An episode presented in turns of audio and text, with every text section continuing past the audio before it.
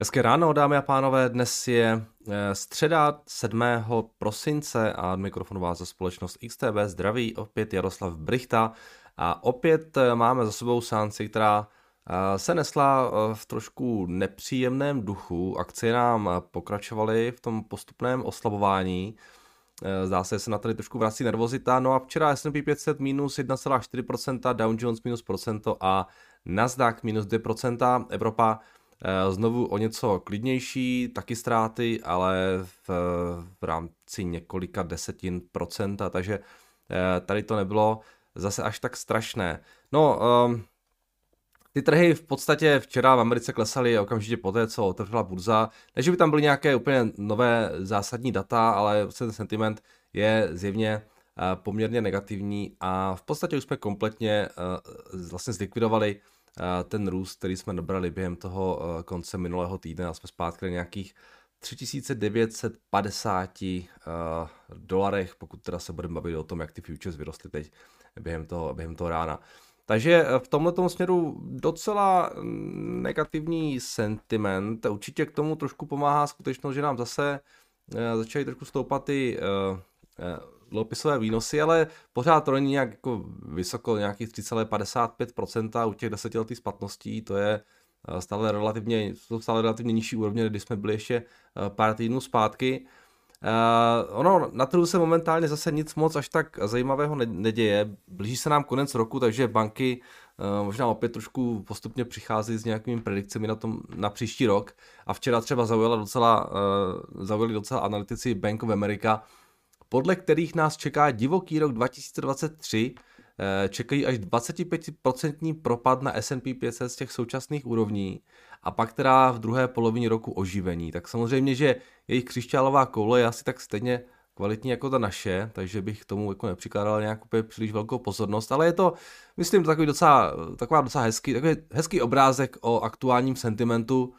Eh, zdá se, že co taky sleduju, tak všichni eh, ten další crash tak trochu čekají a pokud teda na něj čekáte i vy, uh, společně se mnou teda, tak uh, vězte, že nejsme zase až tak originální. Jo. uh, jinak uh, k tomu včerejšku, když se podíváme na S&P 500, na nějaké zajímavé pohyby, tak uh, byly tam určitě, třeba taková meta včera minus 6%, nebo 6,7%, to bylo docela zajímavé, k tomu se ještě dostanu. A měli jsme tam Bank of America minus 4%, měli jsme tam AMD minus 4,5% a tak dále. Spousta těch firm klesalo více než 2%, Nvidia 3% minus, Amazon minus 3%, Apple minus 2,5%.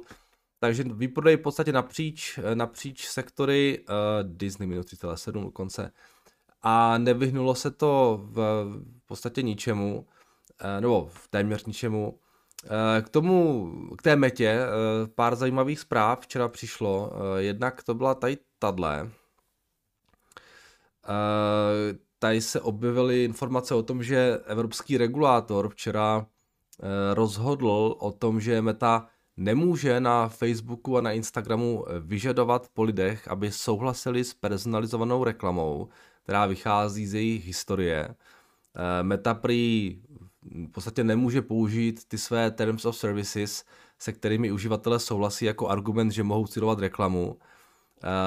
Což teda je v skutku zajímavé rozhodnutí, proti kterému se Meta určitě odvolá. A to pak povede k nějakým táhlým sporům pravděpodobně. Každopádně zakazovat Metě, že, že jako může monetizovat své uživatele, je podle mě totálně crazy.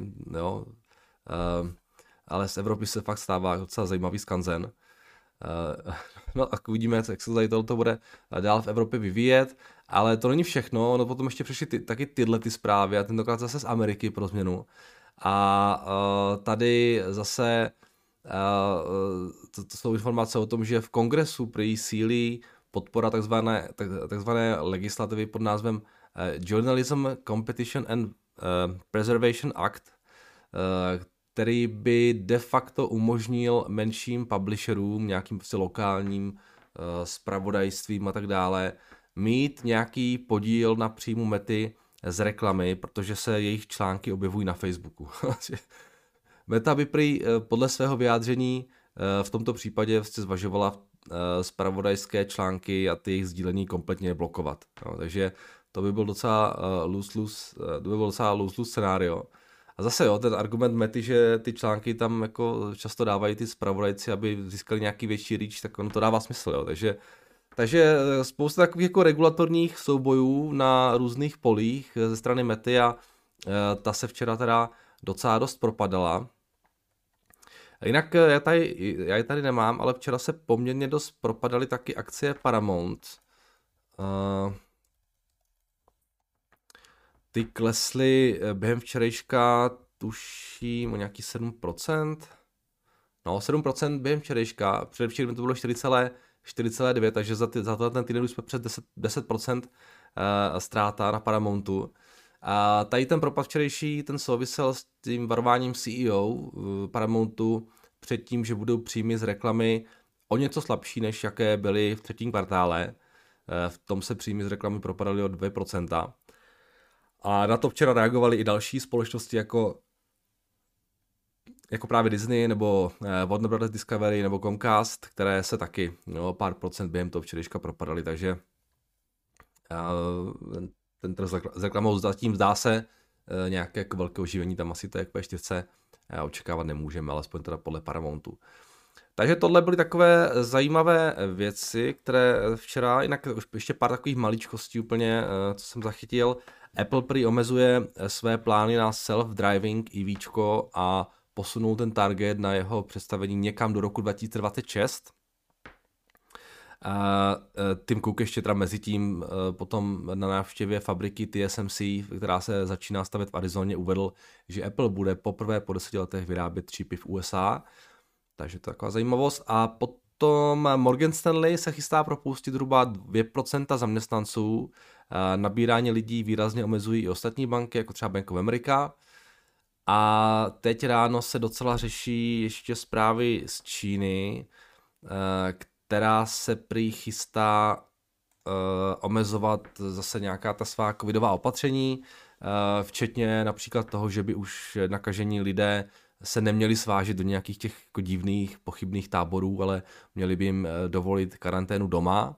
A mají se taky nějak omezovat ty, omezovat ty povinné PCR testy a, a, a ty health kódy by měly být nějak užívány méně. Takže další nějaký prostě vlna nějakých jako postupných lehkých rozvolňování, která uh, zase trošku jako živí naději investorů v to postupné znovu otevírání Číny a teď taky ráno ty čínské akcie trošku rostou, Hang Seng nějaký 1,3%, CSI 300 nějakých uh, 7-10%.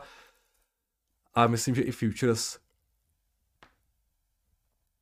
dnes ráno jsou trošku na tom lépe v Americe, eh, ale je to růst nějaké desetinku dvě, takže nic úplně, eh, nic úplně zásadního. Tak a to je víceméně všechno eh, z těch jako věcí za včerejšek. Když se podíváme na makrokalendář, tak ono, tam toho moc nebylo. Bylo tam to zasedání Australské centrální banky, nějaká obchodní bilance, ale to nebylo úplně důležitá data. PMI z Kanady, které bylo trošku lepší, než se čekalo. Dnes tam toho taky moc nemáme, takže opět bych čekal spíš eh, minimálně z toho makro pohledu nějakou z, méně zajímavou sánci, ale ty tady jsou docela volatilní, takže tam může být docela veselo i tak. Mám tam zasedání kanadské centrální banky, která bude rozhodovat o sazbách, měli by to zvednout o půl procenta na 4,25% odpoledne a potom ještě zásoby, zásoby ropy ve Spojených státech, takže tohle může být potenciálně jako lehce zajímavé. No, pokud se podíváme na FX, tak eh, včera uh, eurodolar docela stabilní, pod 1,05, uh, Libra taky, lehonce nám klesala, ale nic úplně nic velkého. Uh, dolar americký měně roste v těch posledních dvou dnech na pádu s japonským měnem a daří se mu taky na těch rizikovějších měnách vůči kanadskému dolaru, Eh, vůči australskému, když včera ten růst taky nebyl úplně, úplně velký. A vůči Novozelanděnu se docela drží, držel během včerejška. Takže na FX žádné velké pohyby nejsou a poměrně v klidu zůstávají také drahé Ropa se nám zase propadá. Eh, ropa eh, po včerejšku z těch 77 na nějakých 74 a jsme v podstatě zpátky na tom low, od kterého jsme se odrazili po tom, co Eh, trh doufal v nějaký ty reopening eh, eh, té, té Číny. Takže jsme zpět, docela, docela zajímavý. A tohle je DAX, který nám trošku klesá, Bitcoin nějakých 17 tisíc, ten je stabilní, Ethereum taky, takže tady žádné větší eh, pohyby nemáme. A ta pšenice nám taky docela pěkně roste, eh, klesá, už jsme nějakých 7,2 dolarech za bushel, což je nejnižší úroveň od eh, listopadu, od začátku listopadu. No, uh, takže toť vše a pojďme se podívat ještě teda na vaše uh, dotazy, kterých tady mám dnes docela málo, takže pojďme, pojďme to projet. Uh, zdravím Jardo, jak si vysvětlujete a případně, kdyby se vám chtělo pouštět do úvah, jak by se v, mohlo vyvíjet příštím roce, že zatímco cena ropy jde v posledních měsících spíše dolů a do strany, tak energetický sektor XLE jde v podstatě stále jenom nahoru, takže dva grafy, které spolu uh, dříve v podstatě jednak jedné korelovaly, jsou najednou úplně v inverzi. Eh, využívají energetické firmy ty větší zisky k nějakým novým vrtům a posunům v R&D, eh, nebo je to prostě rozjetým trendem či stálým strachem, že ropa půjde zase nahoru. Uh, já, já myslím, že investice nějak jako velké nejsou v tomto segmentu. A už jsme se tady tomu věnovali nějakou dobu zpátky. Je to docela zajímavé, když se podíváme na, ten, na to ETF. -ko. Tak tohle ETF, kde největší zastoupení v podstatě mají firmy jako Exxon, Chevron, ConocoPhillips, Marathon, spousta tady těch ropných věcí. A tak schválně, hodíme si, tam, hodíme si to tam eh, do grafu. No, už to taky trošku jde dolů eh, v tom prosinci, ale samozřejmě ta ropa klesá více, ale tak schválně, jaká je tam ta korelace, jo? Když tam dáme třeba VTIčko, tak tohle je poslední rok a dejme to, to vychází tam poslední třeba pět let. No, tady to docela dost kresluje ta, ten covid.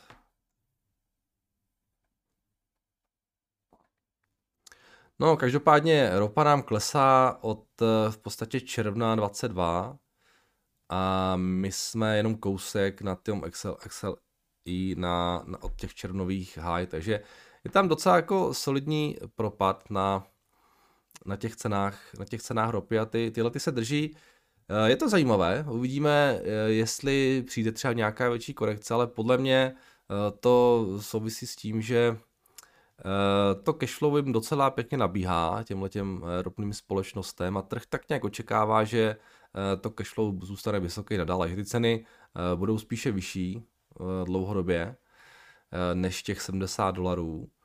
A přece jenom se dívají trošku skrz možná nějakou tu cenovou volatilitu, která na, na té ropě je, protože jo, podinvestovaný sektor, ty fundamenty třeba během té recese nejsou úplně fajn, ale v nějaké, tom nějakém tom dlouhodobějším horizontu si myslím, že jsou stále docela dobré, takže možná tohle může být ten faktor, který přispívá k tomu, že Eh, se ty ropné společnosti docela drží, ale taky bych čekal, že, že tam bude třeba trošku větší korekce. Um, ale když se podíváte na ty jo, největší ropné společnosti, tak uh, oni se po, po, prodávají za jaké násobky cashflow. Uh, nevím, tam třeba ten Exxon, ten má dělat nějaký 60 miliard free cashflow, jo, tady na nějakém sedminásobku, uh, sedminásobku free cashflow, no, což to, to není drahé. No při těchto těch cenách, které nejsou jo, 80 třeba dolarů, něco takového, uh, které nejsou nějak jako úplně extrémně jako nízké, uh, vysoké teda, jo, že by tam prostě nemohl být nějaký další upside. Takže jo, Chevron,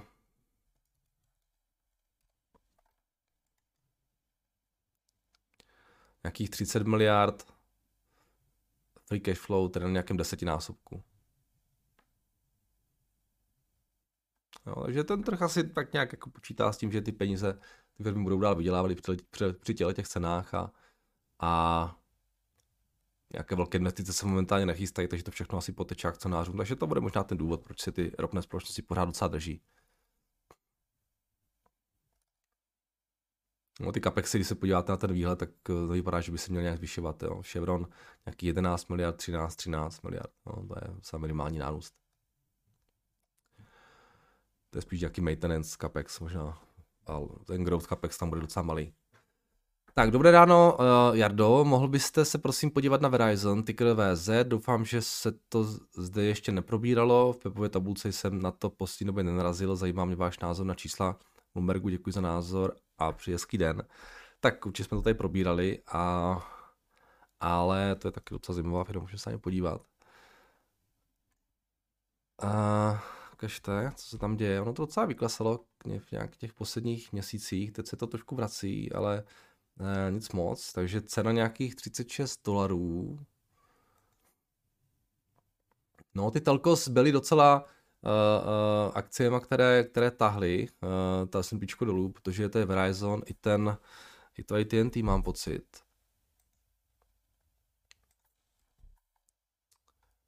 Ano, tak, dejme tam tohle. No a třeba to AT&T se zvedlo podstatně více než, než Verizon když oni byli, oni byli zase trošku levnější další dobu, ale schválně, jo, pojďme se na ně podívat, takže nějakých 36 dolarů. A ta valovace tady chází na kolik? Jo, pozor na ten dluh samozřejmě, oni mají 154 miliard market cap a 174 miliard dluh, takže celkem to EV je nějakých 328. Eh, a přestože ten multiple na tom market capu je nízký, tak na tom EV kolik to je, 328 děleno kolik, ale třeba Oni teď mají sice 15 miliard free cashflow, ale to je eh, docela nízké. Oni dřív dělali podstatně více, tak dejme tam ten, ten ohled na ten příští rok, těch 18 třeba. Tak děleno 18, nějakých 18,2 eh, násobek, která eh, to IBčka. Um, což je asi v pořádku. Uh, oni mají docela pěknou dividendu, myslím. 6, 7% dividenda. Dělají nějaký buybacky.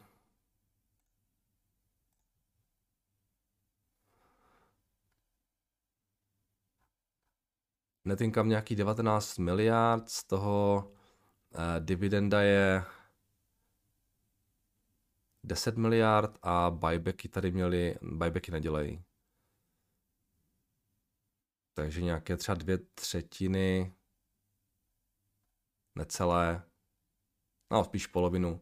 Eh, polovinu z toho eh, platí na dividendách, takže to je docela pokryté v pohodě. A tohle může být docela pěkná taková jako uh, akcie do nějakého konzervativního portfolia na dlouhou dobu, které vám vyplácí pěknou dividendu. Ta společnost si myslím je docela safe. Um, ten dividend deal docela pěkně vyrostl teďka, oni ještě navyšovali možná nějakou dividendu, nenavyšovali dividendu. Uh, jo, tohle je docela, docela jo, navyšovali. Oni vlastně pořád navyšují dividendu každý, každý rok, nějak jako lehce. Uh, nemám to v portfoliu, nějak úplně potom netoužím, ale, ale proč ne? se pěkně kleslo. Uh, jsou nejlevnější momentálně od, no, od kdy to vypadá nějaký pátek. Nejlevnější od roku 2012. Uh, tak a poslední, Ohjardo, jaká by musela být přijatelná cena Tesly, aby si zvažovali nákup? to už tady dlouho nebyl tenhle ten dotaz. Uh, odpovím klasicky, nemám žádnou cenu, na kterou bych jako se fixoval. Eh, při, upřímně jako úplně nějak jako jsem nepřemýšlel o tom, že bych vstupoval do Tesly nějak. Uh, I když si o ní myslím, že je to jako velmi dobrá společnost. Uh, ale kažte, jak to, jak to vypadá, ta cena mi taky trošku klesly, ne?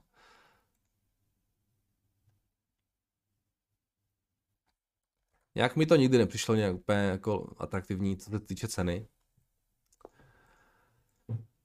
A i když uh, teda to, ten net income a free cashflow začíná nabíhat taky docela pěkně.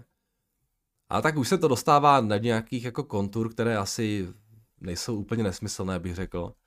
Uh, 560 miliard uh, znamená, že jo, letos nějakých 14 miliard mají udělat, příští rok nějakých 20 se očekává. Tak jestli to je pravda, že 20, tak se bavíme o multiplu nějakých 32 a to už v podstatě jsme na úrovních různých těch NVD a tak dále. Um, takže začíná to dostávat trošku smysl, ta valuace, a začíná dostávat smysl, protože eh, dohání ji to bottom line. Jo. Ona samozřejmě trošku vyklesali, jo, ale když si vezmete, jak moc ta Tesla vyrostla, jak strašně šílené se to zdálo být třeba loni eh, na těch cenách, pod kterými už jsme teď, jo, tak uh, ti investoři, kteří to nakupovali a kteří tam dělali ten strašný hype, tak v finále měli pravdu a to bottom line prostě je doběhlo. Jo, takže uh, to smysl nějaký jako asi začít dává, i když samozřejmě, že můžeme v pohodě jo, klesnout ještě výrazně víc, než jsme teď, protože ta cena není úplně nějak super, super levná.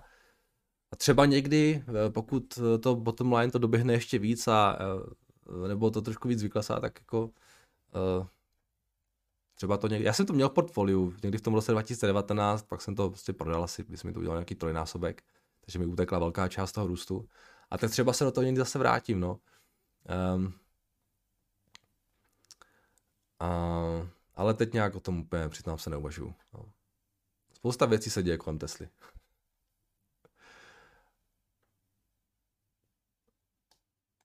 Ale jsou dobří, jsou dobří.